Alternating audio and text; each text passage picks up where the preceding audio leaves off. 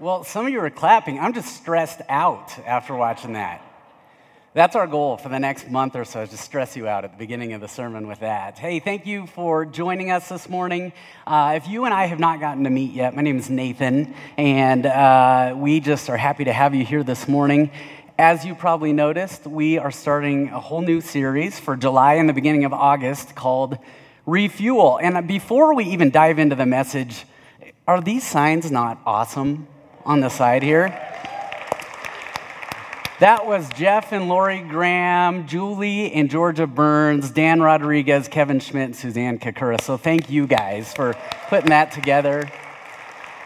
And actually, those signs aren't for you, they're for me. See, what I've instructed John if the, if the message gets boring, start blinking those and I'll do something. I don't know what, but maybe we'll just blink those more. But anyway, um, thank you so much for being here. Will you join me in prayer? Heavenly Father, thank you for the opportunity to come together during these summer months, which for, for many of us, the calendar has slowed down maybe a little bit, at least a little bit. And if not, if there are those just in the thick of it, we, we pray that, uh, as we talked about already, that they would feel refueled um, in engaging you. And so do that for us. Today, uh, let your spirit just soften our hearts and um, inform your word, illuminate your word to us. We pray all this in Jesus' name. Amen. Well, one, one overriding idea that I want every single one of us to keep in mind, and actually, we so want it to be on your mind and in your heart that it's on this sign. It's simply this fill up now or pay up later. Fill up now or pay up later. And I bring that up because I want to share three brief stories with you uh, that I have no doubt you probably see yourself in. You probably recognize an experience in your life. But the first was years ago when I've mentioned to you I had a lawn business years ago. And my dad had this saying that he would always give me. And if you have ever been in the service industry, you've no doubt said and heard this saying. And it was simply this The tools and the equipment that you work with, if you take care of it, well, it will all take care of you. And so that was, that was something that he reminded me of over and over and over. And so I did my best to take care of the different, like the mowers and the trimmers and all this stuff that I had that I would use to, uh, to run this lawn business. And one day, uh, I was driving down C470 here. I was heading into Ken Caryl Valley, and I had noticed my gas light was on in the truck. And I was like, you know what? That thing always comes on way too early. I know way better than the gas light. So I thought I'll be fine. So I, I turned onto Ken Caryl, headed west back into Ken Caryl Valley, got about a mile and a half up the road, and what happened? The truck started to sputter a little bit, and suddenly I realized the gas light was right. For the first time ever, the gas light was right, and I realized, well, it's okay. I've got gas cans. I've got gas cans. Go back. I've got two gas cans. Check the first one. What do you think? Empty. Check the second one. What do you think?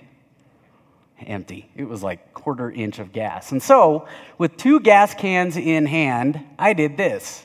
That's actually not me. That's well, that's Ken Caryl Valley right there. Those of you who I'm just kidding.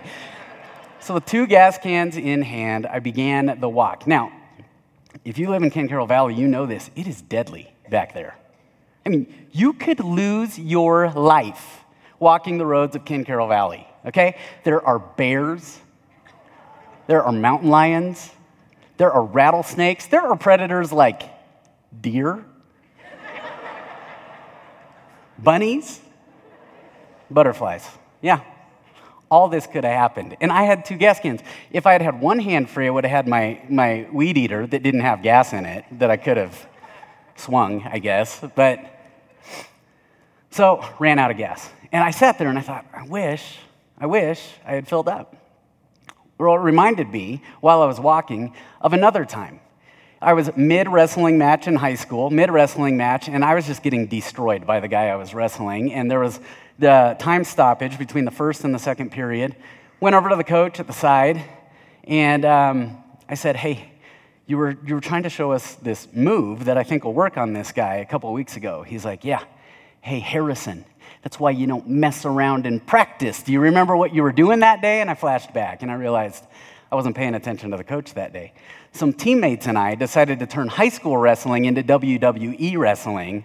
And so we were all pretending we were like Stone Cold Steve Austin and The Undertaker, and this is how we're trying to pin each other. And, and suddenly in that moment, I realized, I wish I'd been paying attention. Then, you know, you've probably had this happen. I, I remember a time my wife called me and she said, Nathan, I have something very important to tell you. I was like, oh, go ahead. And then what do you think happened? Phone phone went dead. And I went, I really wish I had charged my phone. Really wish I had charged my phone. So I drive all the way home, and I'm thinking she's gonna profess her love to me, and she's just gonna like just be so appreciative. And you know what she said? I needed you to pick up hot dog buns at the store. It was, it was really, really important. And I went, I wish I had charged my phone. I wish I had run in practice. I wish I had paid attention to the coach. I wish I had refueled. See, in every instance, in every single instance, reward, the difference between regret and reward later on, is taking the opportunity to refuel right now. We used to say this to teenagers when we worked with the high schoolers. We used to tell them, if you have not decided, and if you have not opened God's word and looked at God's word and determined what He's telling you now, it's too late when you get to the party. When the heat of the moment hits, it's too late to decide where you stand.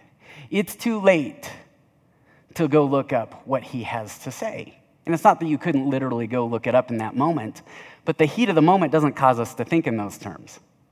And the same is true with what is coming up on the calendar soon. Because for many, and I don't want to be a reminder, okay, but in a couple months we head back. We head back into the next fiscal year. We head back into the next school year. Things pick up. The pace picks up. And there is, there is a heat of the moment that hits. And if we wait until the heat of the moment to refuel, if we don't fuel up now, we could very well pay up later in the form of a decision we made, of something we wish we had done, in the form of a regret.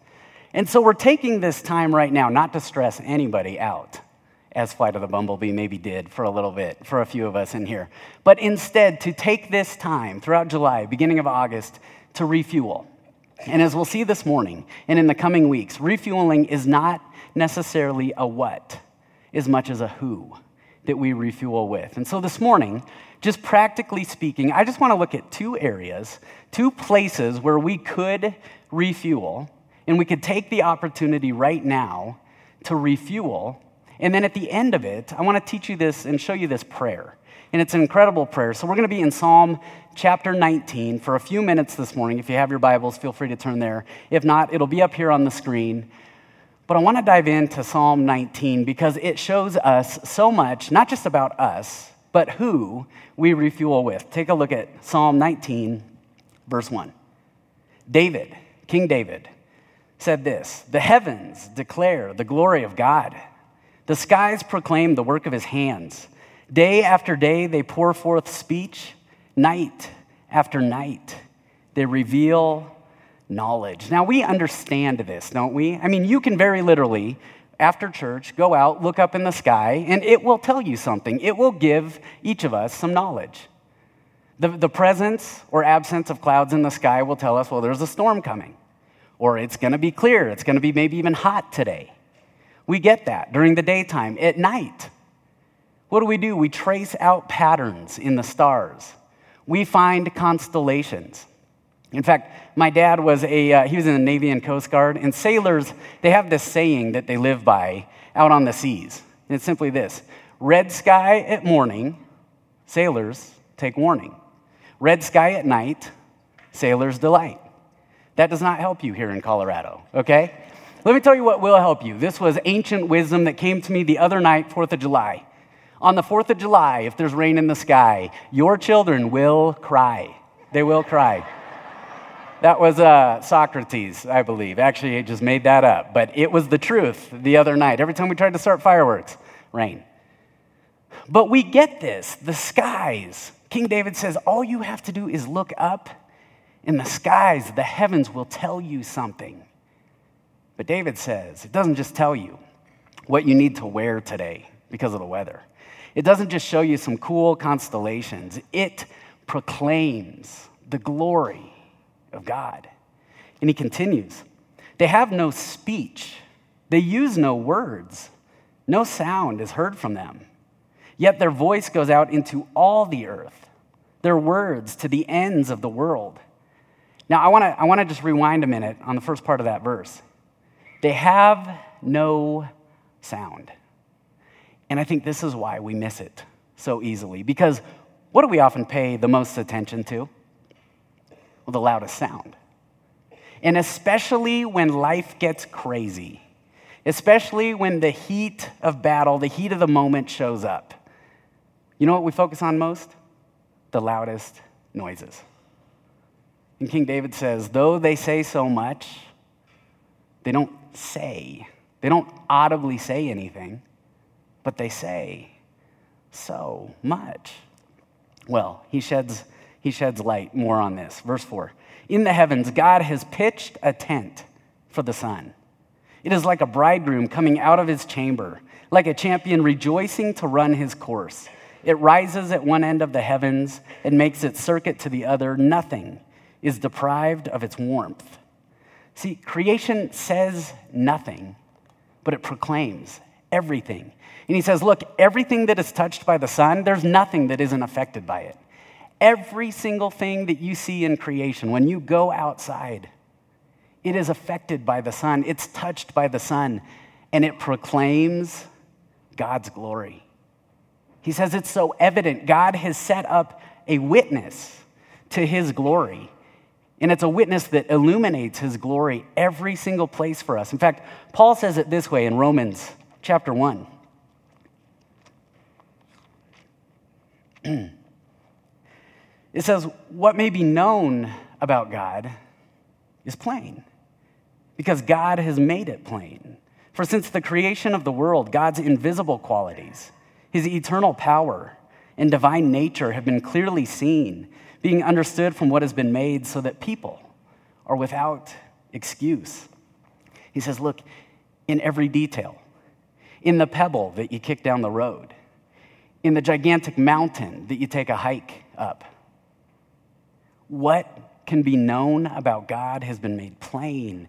It's been made evident. It's been made clear. That means when I look at the detail of the smallest of creatures, the smallest of rocks, I can know that God's nature is that He knows every detail of my own life. When I get out onto the water, if I'm in a boat, if I'm on top of a mountain, I can know that in the biggest things of my life, God's nature is I am with you. I'm in this. This proclaims my glory. But you know what I think we do? We miss it. We miss it. We have all this glory around us. It's so plain, it's so evident. But what shouts louder than those silent skies? Our phones, right? Our screens. I mean, this is not new news to anybody in here. But so it goes in the heat and the frantic pace of our lives. When things pick up, what gets glory from us? We often go to the screen to see the glory, don't we? And the idea is simply this that if I'm disconnected from the work of God's hands, if I'm disconnected from the work of God's hands, then I discount his glory. If I find myself disconnecting from the work of his hands, I will discount his glory. Uh, not this year, but last year, we went to the Rockies game for the 4th of July. And how many of you been to the Rockies on or around 4th of July? You've seen the fireworks show? Okay, we had this upper deck seat. And as much as everybody talks about being on, down on the field level, on 4th of July, you know where you want to be? Upper deck, for sure. So these fireworks are going off in front of us. And I mean, I could feel the residue from these explosions like hitting me in the face. It was amazing. Actually, it hurt a little bit. But, and just the, the kaboom would just hit you in the chest. And I'm just thinking, this is amazing. And my wife is hitting me on the arm because guess how I was watching it? Just like this. Isn't that what we do? Isn't that how we engage the work of God's hands? We put something between us and His glory. We put a screen there as if, now be honest, how many of you actually go back and watch the video you took? Liars. liars. I'm just kidding. I'm just kidding. No, I do too, but it's about once. And then I'm moving on. I'm moving on after that. Why not just engage with it? But what happens is we see dimly. Scripture tells us we see dimly because of what? Because of sin. We don't readily connect with the glory of God because something has gotten in the way. And so something else is needed. And this is where King David is going in this psalm. He says, after, after you realize that there is a barrier that can easily get in between us and God's glory through the work of his hands, he says, then you realize he's given us something else. Verse 7 says this The law of the Lord is perfect, refreshing the soul. The statutes of the Lord are trustworthy, making wise the simple. The precepts of the Lord are right, giving joy to the heart. The commands of the Lord are radiant, giving light to the eyes. Now, I want you to see something here. And you, you maybe noticed it in English, but it's definitely apparent in the Hebrew here. There is a word, there's a transition here from the Hebrew word for God to the word for Lord. It's from El, or however it's pronounced in Hebrew, to Yahweh.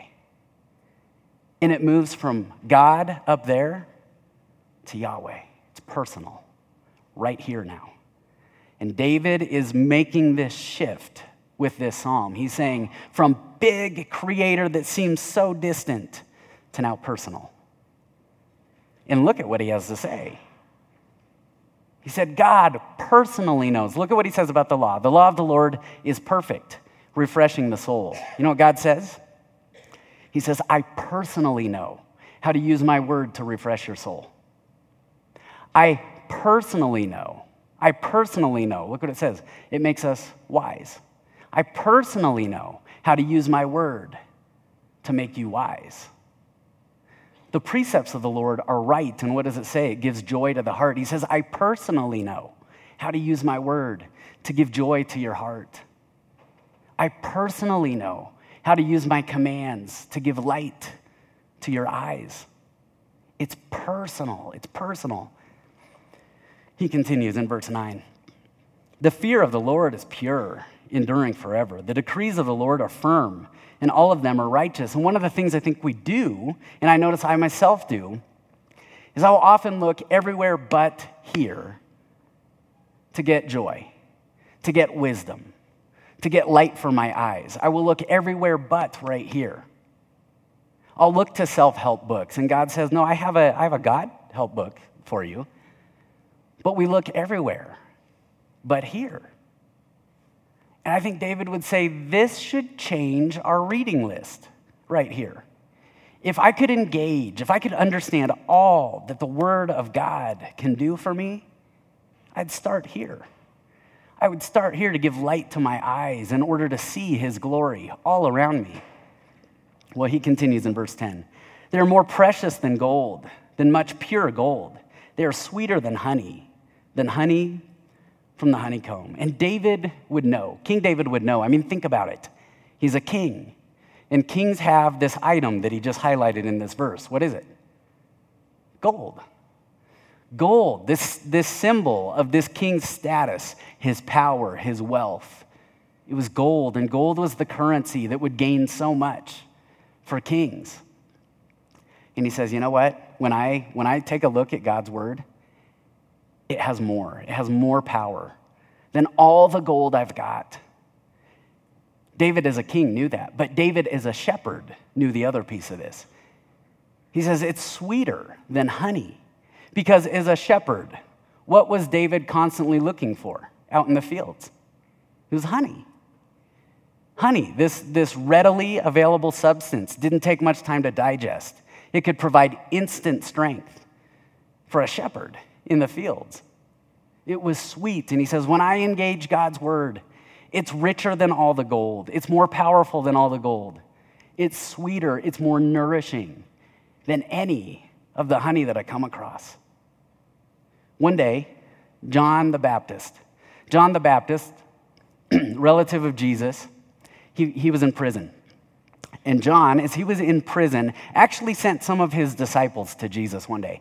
And he said, Jesus, here, now keep in mind, here's the one who said, He's the one. He's the one. He's the Messiah. He's going to redeem us. He's going to save us. And then John is sitting in prison, can't see outside of a cell. And he asks this question. The one who had proclaimed it said, Jesus, tells his disciples, Go ask Jesus, Jesus, are you the one who is to come?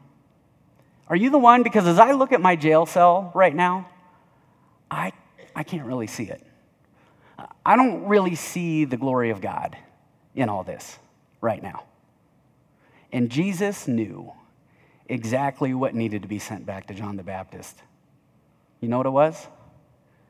The Word of God. The Word, because Jesus knew. Jesus knew. See, he looked at John's disciples and he said, Go back. Go back and tell them. The blind see, the dead are raised, those who are sick are healed and made well. Because Jesus knew for John, and Jesus knows for you and for me, that the most nourishing thing we could get is His Word. The most powerful thing we could get is His Word. This fall, or whenever the pace picks up again, and you feel like you're running on fumes, He says, You want to know what will fuel you, what will fill you up more than anything else? It's the Word of God. And He says, So here's what happens. Here is what it does for someone. Verse 11 By them, your servant is warned. In keeping them, there's great reward. In other words, the difference between regret and reward later on is taking the opportunity to refuel with His Word right now. It's taking that opportunity. And, and one of the things that I notice in my life over and over and over is we think we know what it says. Many of us, this sits on our shelf because we go, I've already read it. I already know what it says. Or, or we, we miss that time in prayer because we think, I already know what God's going to have to say about this. So I, I, if I know, I don't need to spend the time. If we're, if we're disconnected from the work of God's hands, we discount His glory. If we're disconnected from the word of God's mouth, we distort our glory. You notice how that works? There's a man named Chan Gailey, college football coach, and he was very successful years ago. And there was a year when he was head coach of Troy State, the school in Alabama. Now, Troy State nowadays, if a school is playing Troy State, I think they, before the game, they just count it as a win because Troy State maybe just isn't known for football success right now, but there, there was a time that they were actually playing for the national championship.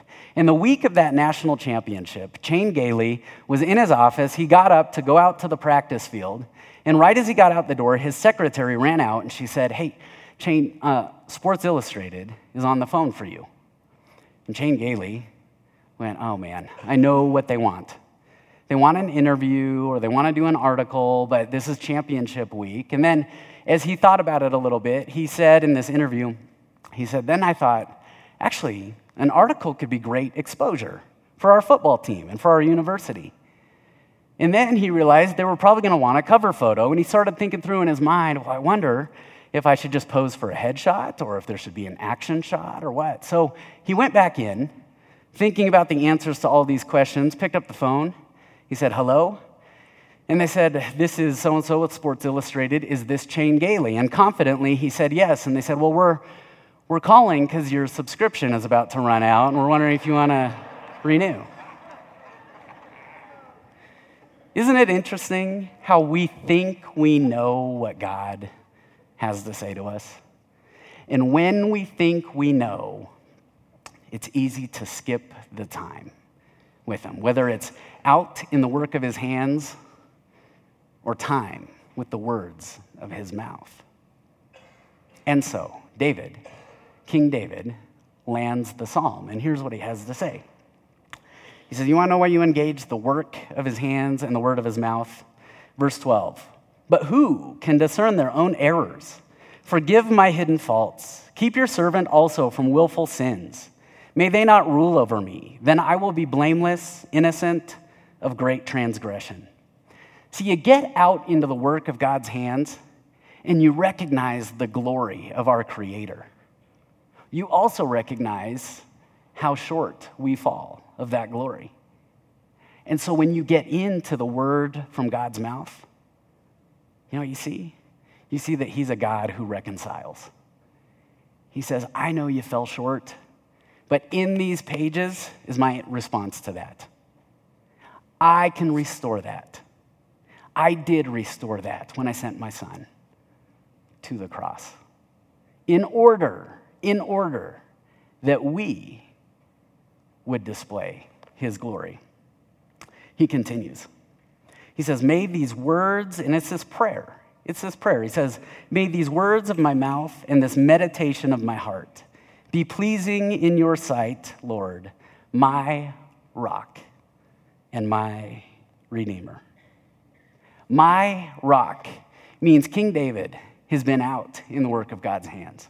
And when you've been out in the work of God's hands, you realize, God, if you could do that, then I know you can do that for me. And then that word, it just jumped out to me all week long my Redeemer. When I get into the word from God's mouth, you know what I'm reminded of? I'm redeemed. And you're redeemed because he says, I want to redeem what? The image of God. I created you in the image of God. For what? That your life, your very being, every breath would bring glory to your Creator. So he says, even though sin got in the way, I redeemed it. And so I just want to teach you a prayer that I believe God answers every single time that sprang forth from this psalm for me. And it's simply this Simply this Draw me to the work of your hands and the word of your mouth so that I display your glory. Draw me to the work of your hands and the word of your mouth for the display of your glory. And I tell you that prayer because I don't want you to do in your life what I did one morning, dropping off Lainey, our oldest, at preschool. When she was four years old, I took her to preschool and I dropped her off, and I'm walking out in the parking lot, and I could, you know, I was on my phone, so I'm looking at my phone, and I can see off to the side out of the corner of my eye my car, so I'm kind of moving that way while I'm still looking at my phone. But I didn't need to look up at it because I already know what it's like. And I guess I could have looked at identifiers on our car, like the license plate, but I don't need to read it because I already know what it says. So, opened the door, got into the blue Honda Accord, and I went, my car doesn't smell like this. And then I looked around and I went, I don't have leather seats. And then, true story, I looked in the back, and there is sitting on the middle of the back seat a chihuahua with a pink spiked collar and a low rumble coming from its voice box. I was like, I don't have a chihuahua with a pink spiked collar. The last straw was when I looked in the cup holder and there was a hair scrunchie there, and I was like, I don't keep my hair scrunchie in the, in the drink holder. I wear it on my wrist. Oh my gosh, I'm in the wrong car. But I assumed I knew what it was like, and I assumed I knew what the license plate said. I got out, owner was walking up, Went, wrong car. She's like, oh. And I was like, wow, it's really true.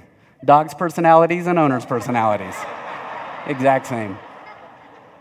But that's what happens when we assume from a distance that I already know what his creation's like.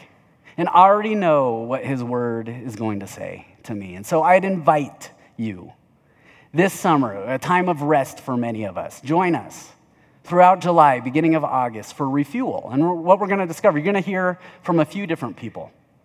What we'll discover is that He has, He wants to refuel us and inform, and inform our value and our image, the way we talk, what we place our dependence in, the pace of life that we go at, the relationships that we're part of. Come back and join us. I'll invite up the worship team for us to close. Will you pray with me, Heavenly Father?